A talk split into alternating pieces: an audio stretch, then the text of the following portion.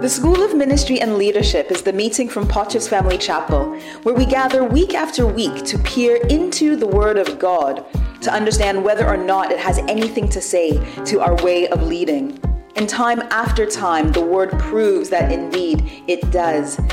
You see, in the beginning, God commanded man and woman, and He blessed them both and commanded them to have dominion over every created thing in the earth, to be fruitful and multiply in ideas and influence, and to cultivate the garden, making sense of the earth around them, subduing and replenishing it for His glory. This is a call to leadership, for us to steward our God given gifts and talents. We all have the seed of leadership in us. And God wants you to be equipped to lead because this world needs you right now. No matter who you are or where you find yourself, it's my deep prayer that as you listen, meditate, become courageous to act, and go deeper in your walk with God. Some of you just at the beginning of that journey, that you will be changed back into the original image and likeness in which you were created. Oh, and don't forget to subscribe and share. God bless you, and God bless your leadership.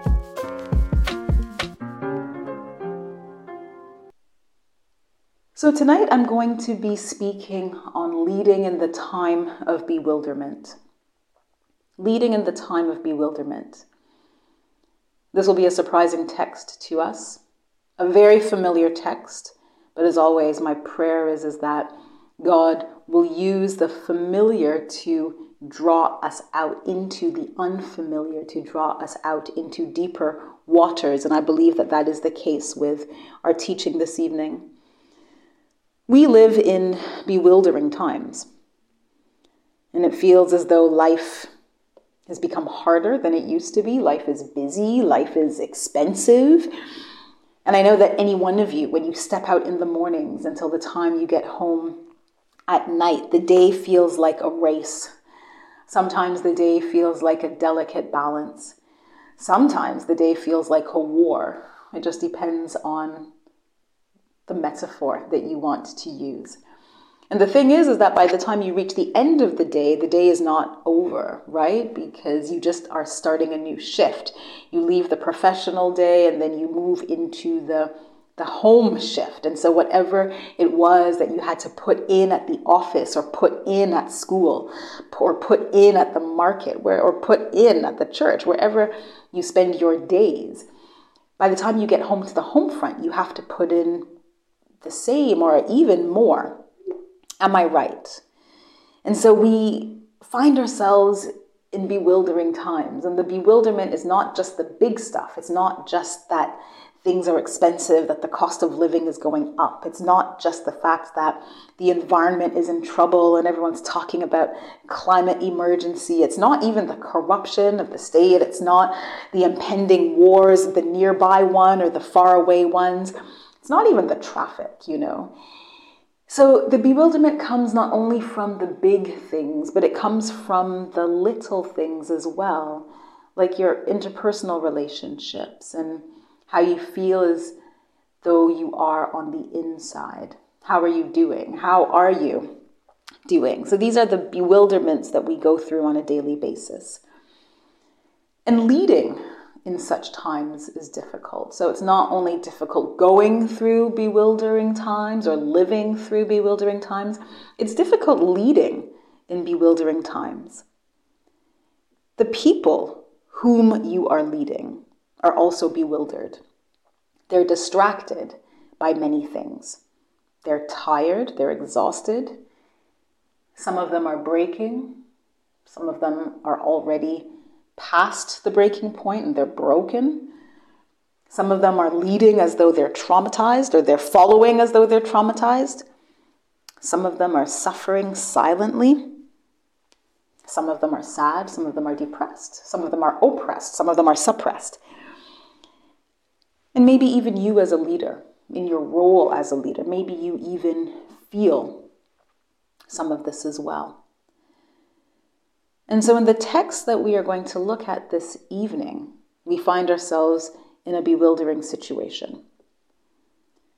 The children of Israel have been exiled into Babylon for their disobedience to God's word.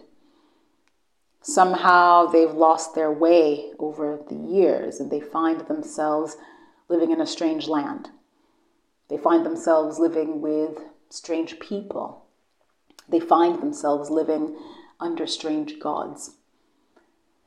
It's a time of rejection. It's a time of survival. And it's a time when the people of God have to cling to the hope of restoration. Psalm 137 tells us that they hang their harps in the willows and cry. And they ask, How can we sing the songs of the Lord in a foreign land? And tonight we would ask, Well, how, how can they lead in such a context? And in our text this evening, Xerxes is king. And because his former wife disobeyed him, she's also been exiled. And so the king's advisors have counseled him to gather the most beautiful virgins in the land, gather them together, and that the one who pleases him most should become queen.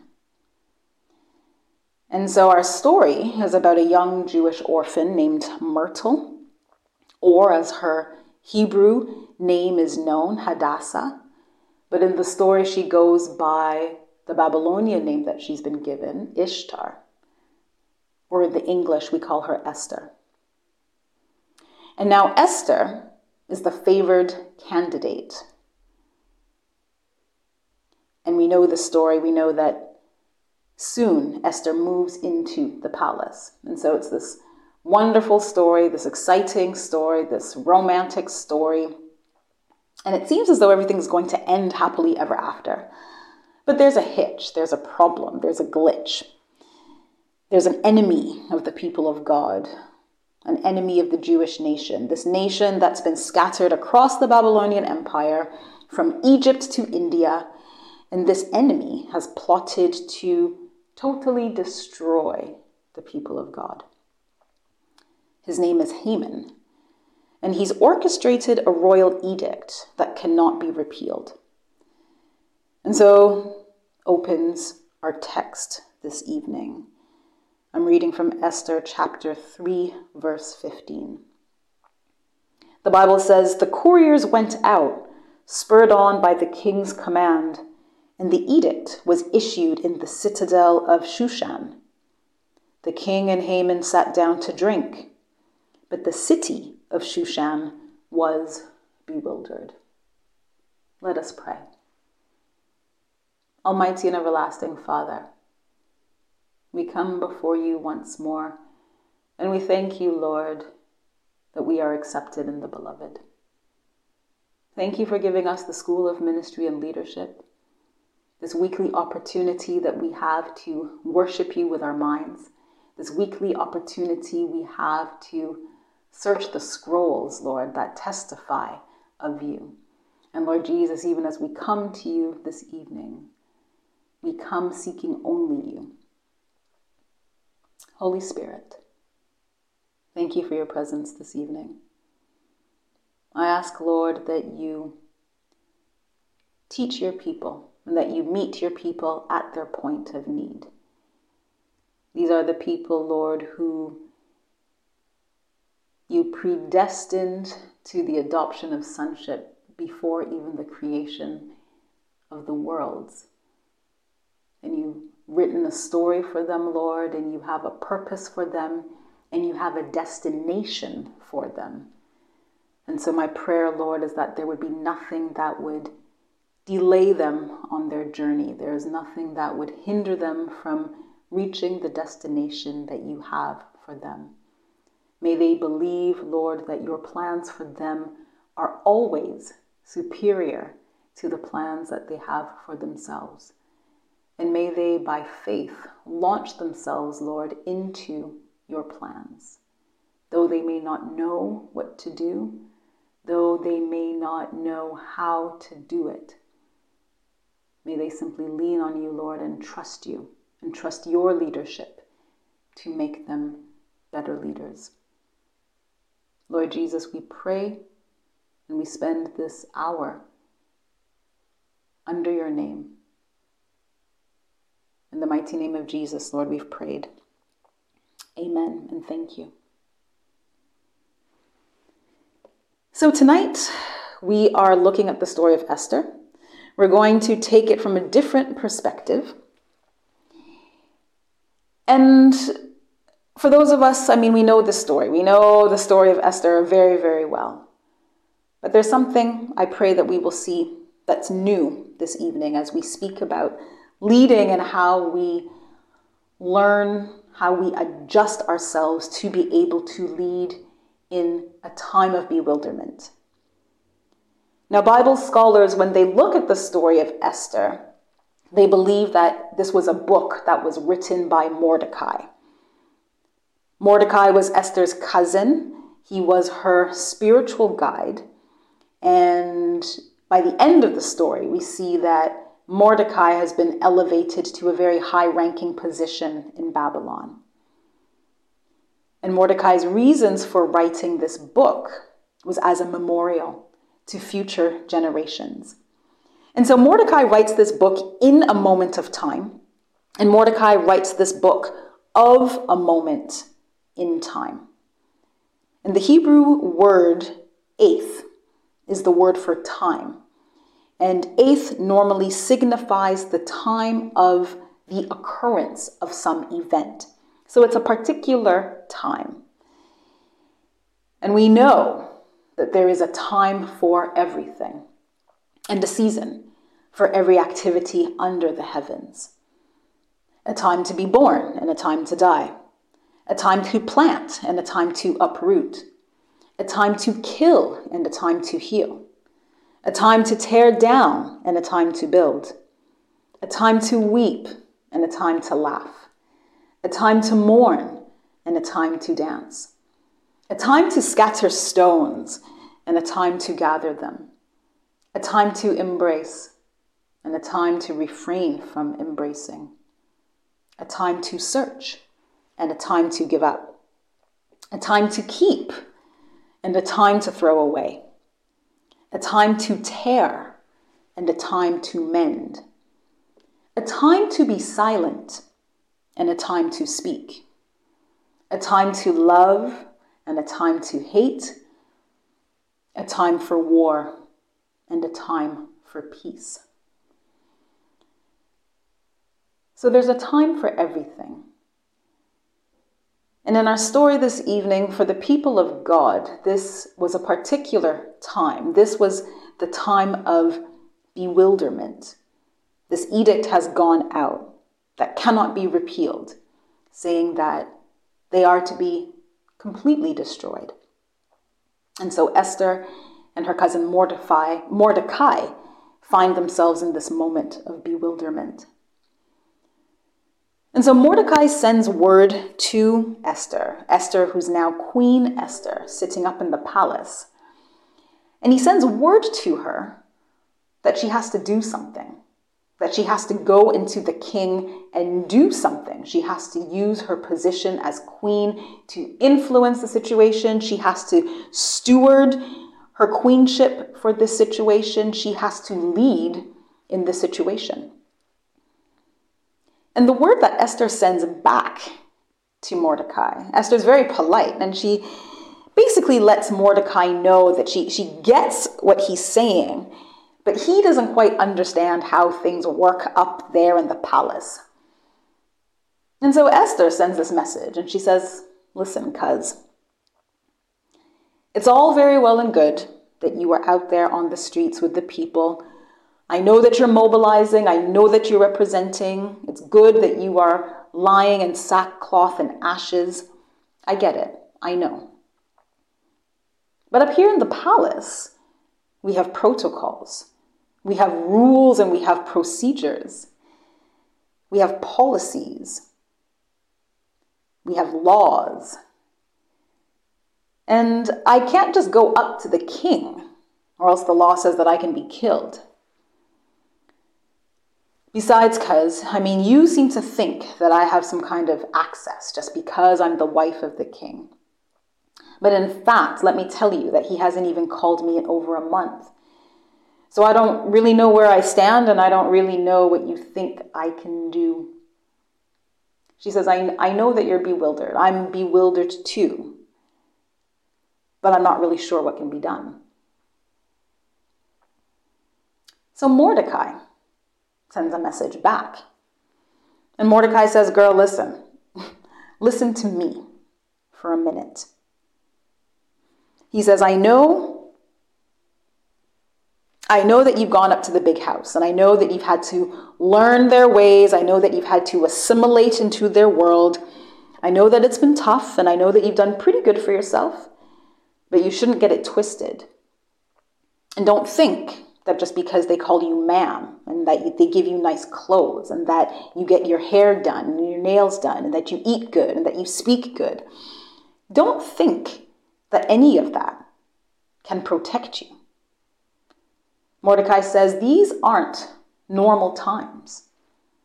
This is a time of bewilderment. And you need to be like the sons of Issachar and discern the times. You need to know what Israel must do. He says this isn't a time to keep quiet. He says, even if you do, the rocks will cry out. Do you even know why God has made you a leader for such a time as this? And so I like Esther's response. Esther gets this message, not maybe the message she was expecting to get from her big cousin, but she listens. And then she sends word back. And she says, You know what, cuz? You're right. She says, It's hard but you're right. It's a hard saying, but you are right. So here's what we're going to do we're going to fast, we're going to pray, and I will go in and break the laws of the land. I will go in and break the laws of man because I'm going to trust the laws of God. And if I perish, I perish. And if I perish, I perish. But I like how it's actually rendered in the French instead. The French translation says, If I must die, I will die. So Esther says, This is what we're going to do. We'll fast, we'll pray, and if I must die, I will die. And I like that phrasing so much because it reminds us that, in fact, we must die. In the time of bewilderment, as leaders, we must die.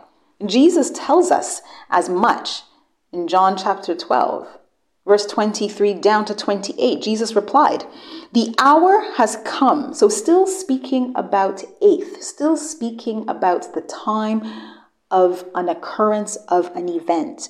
Jesus says, The hour has come for the Son of Man to be glorified. Verily, verily, I tell you, unless a kernel of wheat falls to the ground and dies, it abides alone. But if it dies, it produces many seeds. Anyone who loves their life will lose it, while anyone who hates their life in this world, in other words, in the palace, Anyone who hates their life in this world will keep it for eternal life. So there's an exchange. There's an exchange for life in the palace versus the eternal life. Jesus continues and he says, Whoever serves me must follow me, and where I am, my servant also will be. My Father will honor the one who serves me. And we see that Esther was serving the Lord Jesus, even though she hadn't met him, even though she didn't know who he was. But of course, we know that by her service, by her saving the Jewish nation, this was the channel through which the Messiah was going to come. Jesus continues in the verse 27. He says, Now my soul is troubled, and what shall I say? Father, save me from this hour? Save me from the time of bewilderment? No. It was for this very reason I came to this hour. And then Jesus ends Father, glorify your name. Hallelujah. And oh, that we would be leaders who would say, Father, glorify your name. In the time of bewilderment, Lord, glorify your name. And the story of Esther is sometimes difficult for us because we read it like it's a fairy tale. We read it and we think that it's just a Bible story. So it's a great story, but maybe it's not completely true. Maybe it's not real. Maybe it's just moralistic or a parable. But it can't be true. And yet, when we look at the book of Esther, when we take a historical perspective, so not even a spiritual perspective, when we take a historical perspective and we look at the book of Esther, we learn that it is, in fact, one of the most corroborated books by non biblical sources. What I mean by that is that archaeologists have actually dug up the ancient city of Persepolis, which was the capital city of the Persian Empire. And they found tablets that actually mention the name of one of the prime ministers. And this prime minister's name was Marduka. And if we translate Marduka from the Persian, we see that it sounds very similar to who we call Mordecai. And so if we have this Persian evidence, these tablets that have been etched with the name of this high ranking official named Marduka or Mordecai, as a witness that this was a real person who walked the face of the earth.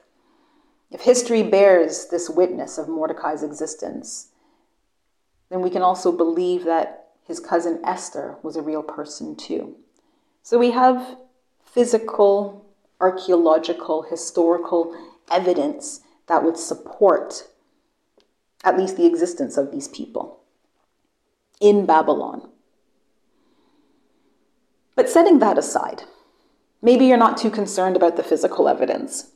Maybe you just look at the story of Esther and you think, well, Esther was just lucky. Esther had favor. Esther was beautiful. Esther had the right temperament to pull this kind of thing off. If it were me, I could never. And so this story is a it's a nice story, but it doesn't really apply to my situation. And yet the thing about Esther's story, about the story, the narrative arc of the book of Esther, is that it actually hides a lot of misery we look at the story, and as I said, we think of it as a romance. You know, beautiful orphan becomes queen of the most powerful empire on the earth. That's a romance story. I mean, it's what all of the Disney stories are made of, right?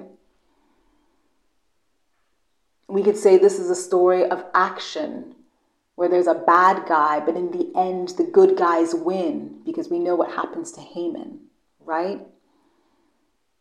And yet, if we take our time to go through this story closely, we can actually see that this is not so, this is not only, this is not only a, a story of victory or success or romance or good guys versus bad guys. The story hides a lot of misery. We have Esther, who was an orphan who would have had to deal with the pain of being orphaned, of losing both her mother and her father at a young age, especially while living as a migrant or a refugee in a strange land. And I know that some of us know what loss is. What about the pressure that Esther would have had to experience going through these 12 months of training simply to please a man? I mean, what if what if the king didn't like her? What if she didn't please the king when she went into him?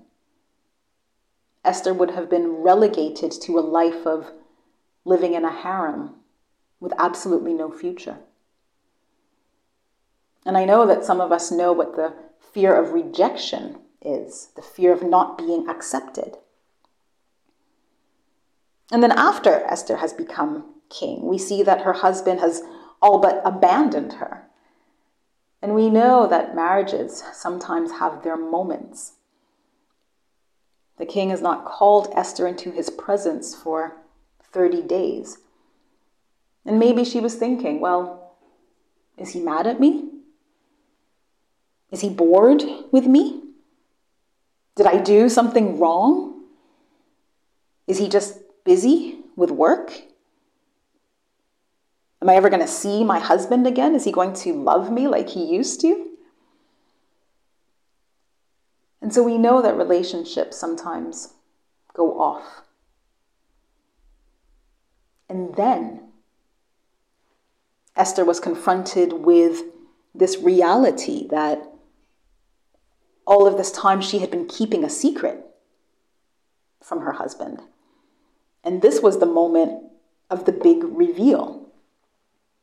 And that would have made her nervous and that would have made her scared. And I know that some of us are harboring secrets that if anyone found out, so you see, the story of Esther is not just a beauty contest. Esther had to come to an incredible place of courage when this time of being forced to lead in bewilderment came upon her. But despite these challenges, there's good news. There's good news for you and I because Esther knew she was able to discern in the moment of bewilderment that the situation called for a kind of courage that had to be supernatural. There's no way that this courage could have come from her own resources, regardless of how resilient she had had to learn to be, regardless of how favored she had been before. But we see in this moment of bewilderment that Esther was willing. Esther was willing to reach for that supernatural courage. Esther was willing to reach for the one who is the source. And that same one is available to us when we are willing and we are obedient. So if we ask ourselves, how must you lead in the time of bewilderment? How must you lead in the time of bewilderment? Esther gives us three clues. The first clue is, is that you have to understand that the obvious solutions, those that can be seen, are not the solutions that are going to work. Esther chapter 4, verse 4. The Bible says, When Esther's eunuchs and female attendants came and told her about Mordecai, she was in great distress. She sent clothes for him to put on instead of his sackcloth, but he would not accept them. And so, in the situation, when, when Esther hears the news and she hears the situation about Mordecai, and she hears that he's on the ground wailing, covered in ashes, wearing sackcloth, at the gate of the city because he can't come any closer because of the laws of the land that prevent those in sackcloth and ashes from getting any closer to the palace. Esther's response was the physical response. She said, The guy has no clothes on. Let's cover him up. Let's cover up the situation. Let's cover up the problem. We don't know what the root of the problem is, but let us at least give it the appearance of the semblance of a solution. Let us give it the semblance that it is something that can be fixed, something that can be covered, something that is obvious, something that can be seen. That outwardly we can make things look all right. While, while, while, while we try to figure out and come up with a solution, but let's put this stopgap measure into place until we can find out what to do. But that solution doesn't work in the time of bewilderment. What will work in the time of bewilderment is something that's much more radical than the outward, than the covering, than the obvious solutions, than the visible solutions, than those solutions that can be seen. The second point that Esther makes is that in the time of bewilderment, how do you lead in the time of bewilderment? You don't lead silently. In the time of bewilderment, silence is not the answer. We saw already that there is a time to be silent, but in the time of bewilderment, that is not it. Bewilderment is a time of deep and utter confusion. In the beginning, when the earth was in bewilderment, when it was formless and void, and when darkness covered the deep, God spoke into that chaos. He spoke into that perplexity and he gave it shape, he gave it light, and he gave it order. And having made us in his image and likeness, you also have been given dominion to speak into bewildering situations. So speak. Speak his truth. Speak his power. Speak to make a way where there seems to be no way.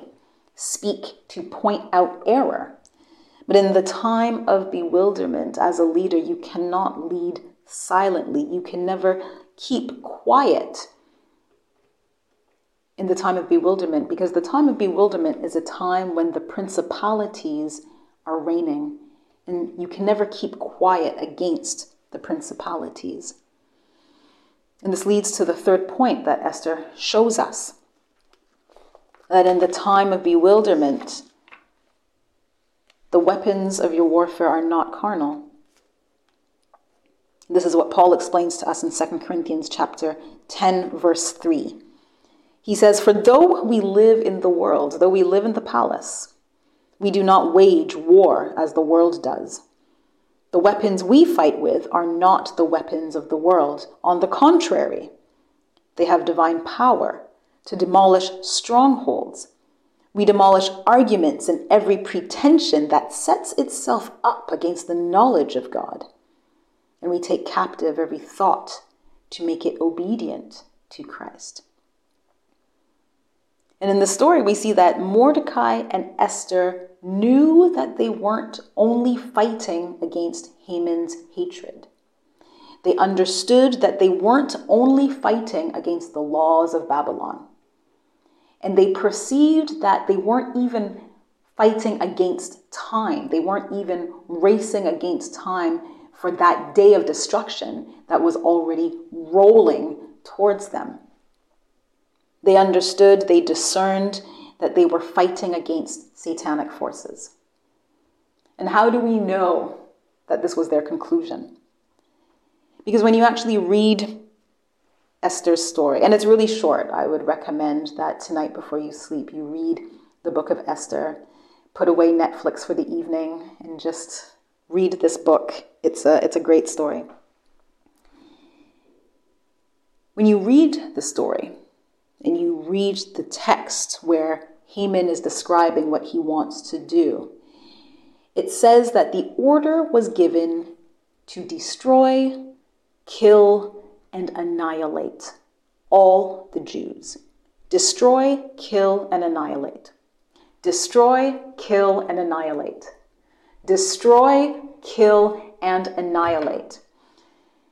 This should sound familiar to us. That threefold destruction should sound familiar to us. Where have we heard it before?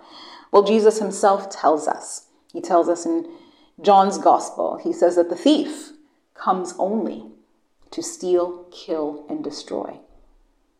So that threefold level of destruction is always satanic.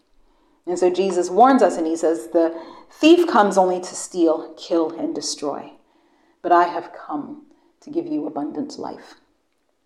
And so, in this moment, when you have to lead in the moment of bewilderment as a child of God, you have to fight with the weapons that Jesus gave you. You have to fight for that abundant life. And so, you're fighting with the name of Jesus, you're fighting with the blood of Jesus, and you're fighting with your faith in Jesus to stand against the principalities and the powers, to stand against the destruction, the killing, and the annihilation, to stand against the thief who comes only to steal, kill, and destroy. Now we understand why these moments are so bewildering, because we are not wrestling against flesh and blood. We're not wrestling against the man, Haman. We're wrestling against the spirit of Agag. When you read the text, it tells us that Haman was an Agagite. He was a descendant of Agag, the same man who Saul had been ordered to kill, because the Lord knew that if this man's descendants were not totally wiped off the face of the earth,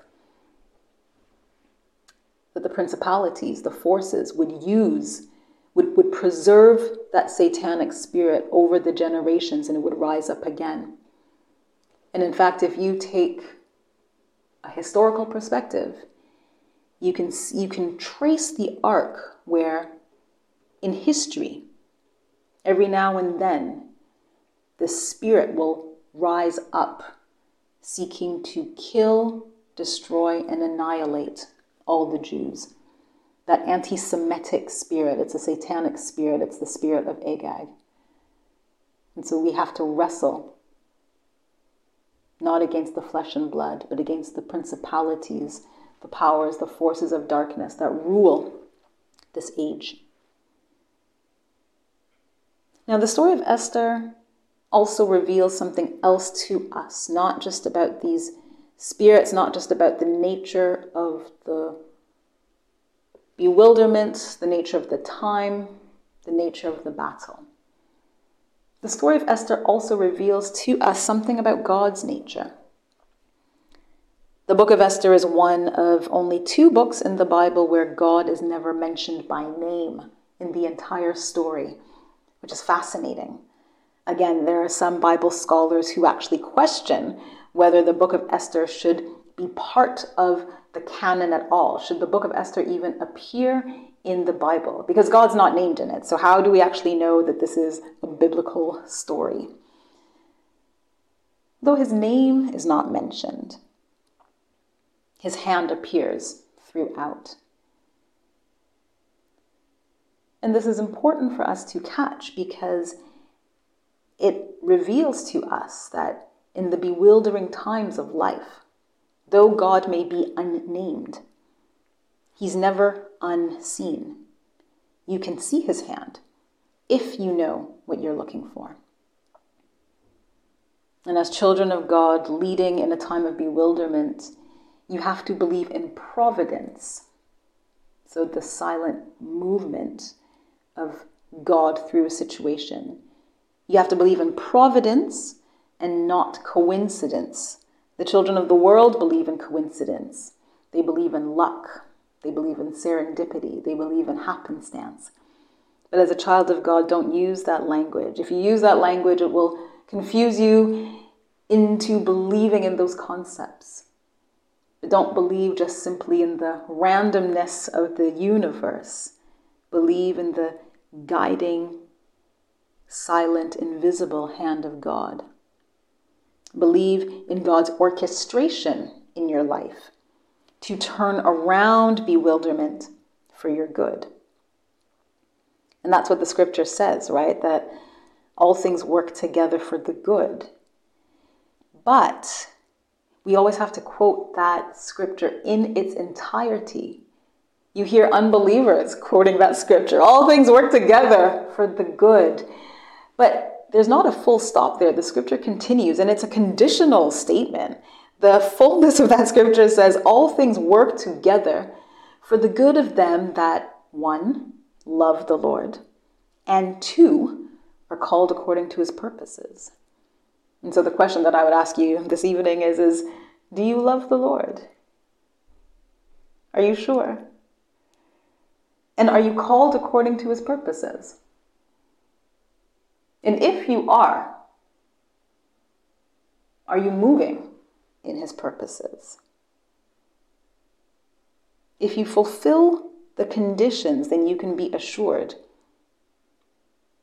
that his hand will turn the bewilderment around. And so, as I'm closing this evening, we started off by noting that we live in bewildering times. And in the time of bewilderment,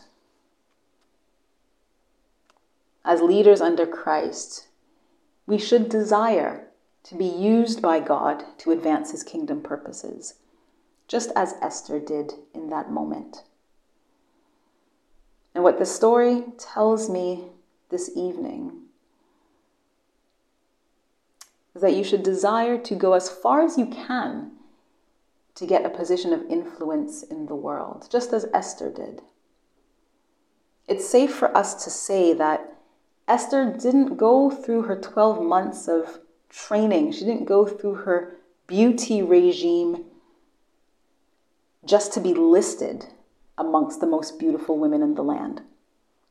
She didn't go through all of that preparation just to be amongst the ones whom the king had tried.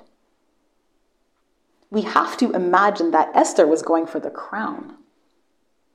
Esther was going for the crown, and we know that Paul has told us already that we are to run for the crown. That in a race, all the runners run so as to win the prize. And they do it for a corruptible crown, but we do it for an eternal crown. And that we are to run as though we want the prize.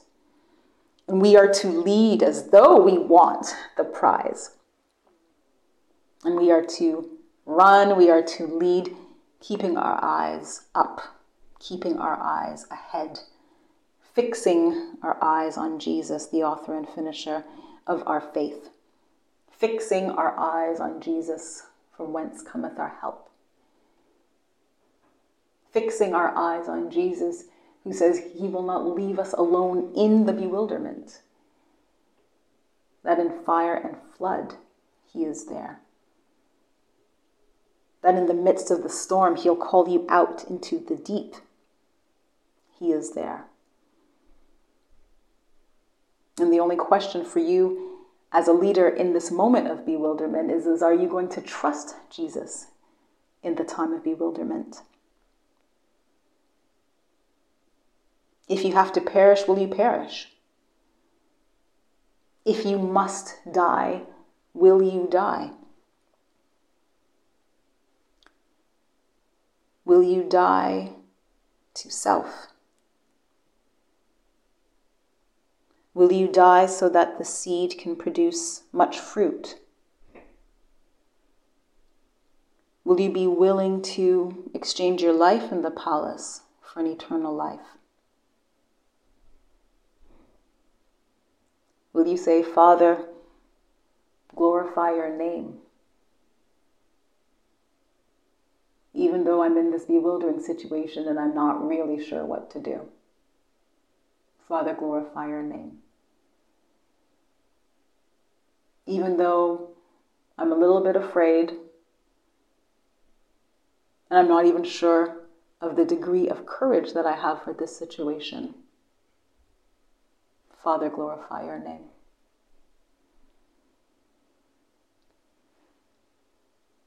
Because Esther shows us that God will promote you. God will promote you into a position of influence. God will promote you into a position of influence in a hostile environment, in a foreign land. God will promote you into a position of influence in a hostile environment in a time of bewilderment. But will you be willing? So, if we have anything to say as a takeaway message, it's that the leading in the time of bewilderment is about willingness. It's about being willing and it's about being obedient. Isaiah tells us that the one who is willing and obedient will eat the good of the land. And so, if you are willing, if you must perish, if you must die, if you are willing and if you are obedient. The one who saves will always save you. Hallelujah.